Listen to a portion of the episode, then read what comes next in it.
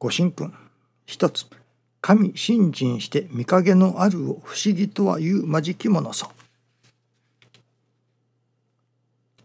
物を買い求めるにも100円の品なら100円を支払わなければ入手することはできぬ。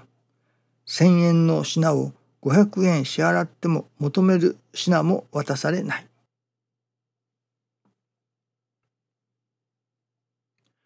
それ相当の対価を払わねばならないということでしょうかね。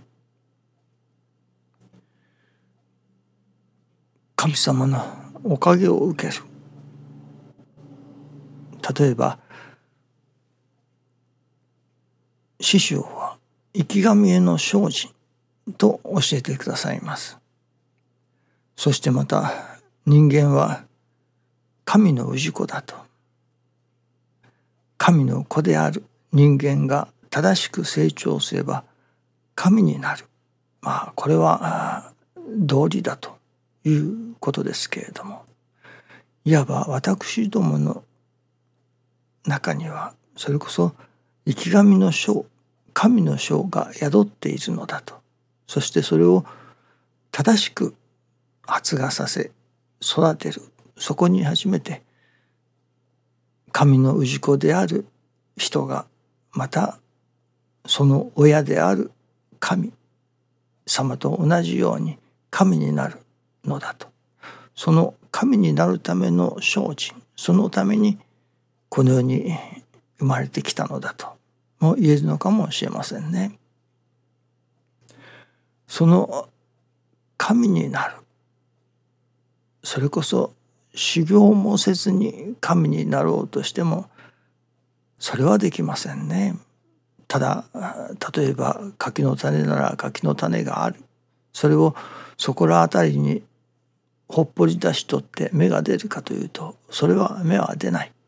それはやはりお土の中に埋めてそしてお水というお恵みを与えまた天地のそれこそ陽光お恵みそれらを頂いて初めて芽が出るのだと。まあまずはお土の中に埋めるということ。土の心泥がいるということですね。その泥の心をもってして神の芽が発芽する。そしてそこから育てていくことができる。というふうに教えていただくわけですけれども。その神になるということ。今朝はそのちょっと観念的なお話というのでしょうかね。感覚的なことになると思うのですけれども。その神になるということがイメージとしてどういうことなのか。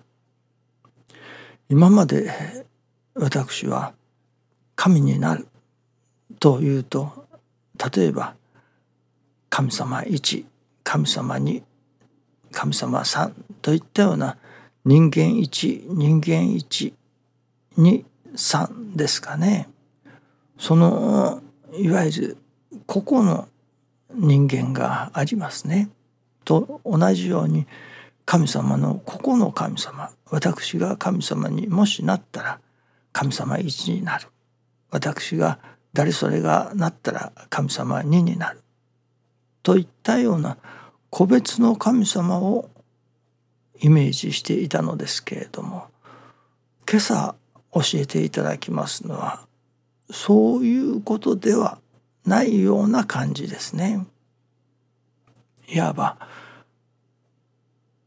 天地金の神様なら天地金の神様の一部になるという感じですね。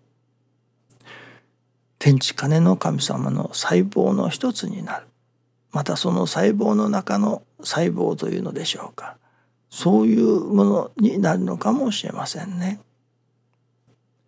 よく神様の手になり足になりお役に立たせてくださいと申しますね。神様の手足になるというわけです。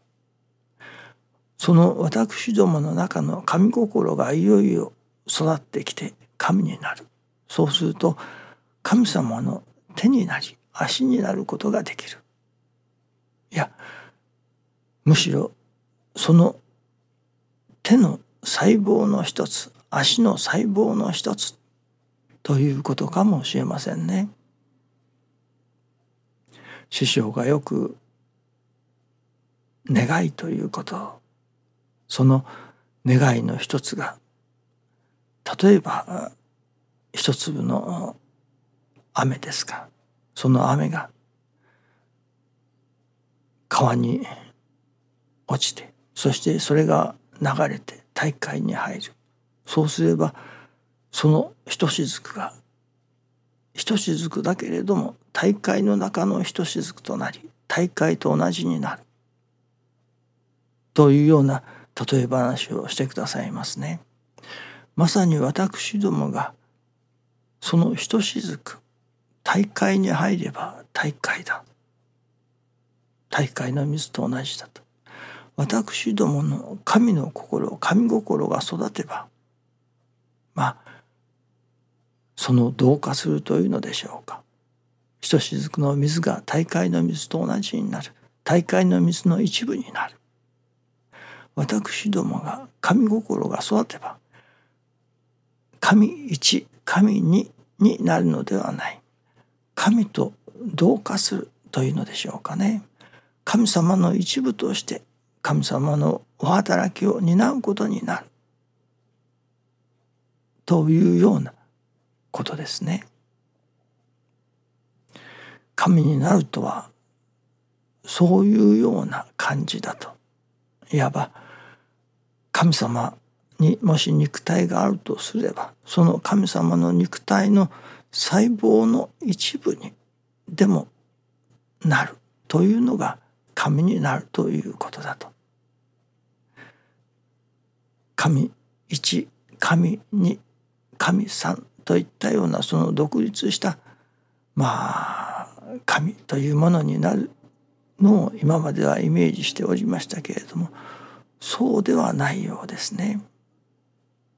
神様という大きなものがあるとすればその神の一部になることができるというのでしょうかね。神様の細胞の一部になることができる。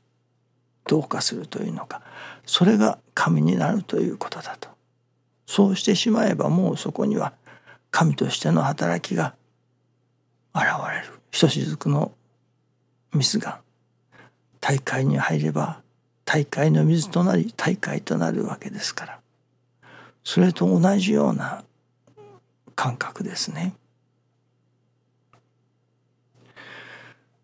神になるということがそういうことだというふうに今朝は教えていただいたように思います。神になるとは神の一部になることだと神様の細胞の一部にでもなることだとそこに神と同化した神のような働きも現れてくるに違いないということですね。どうぞよろしくお願いいたします。ありがとうございます。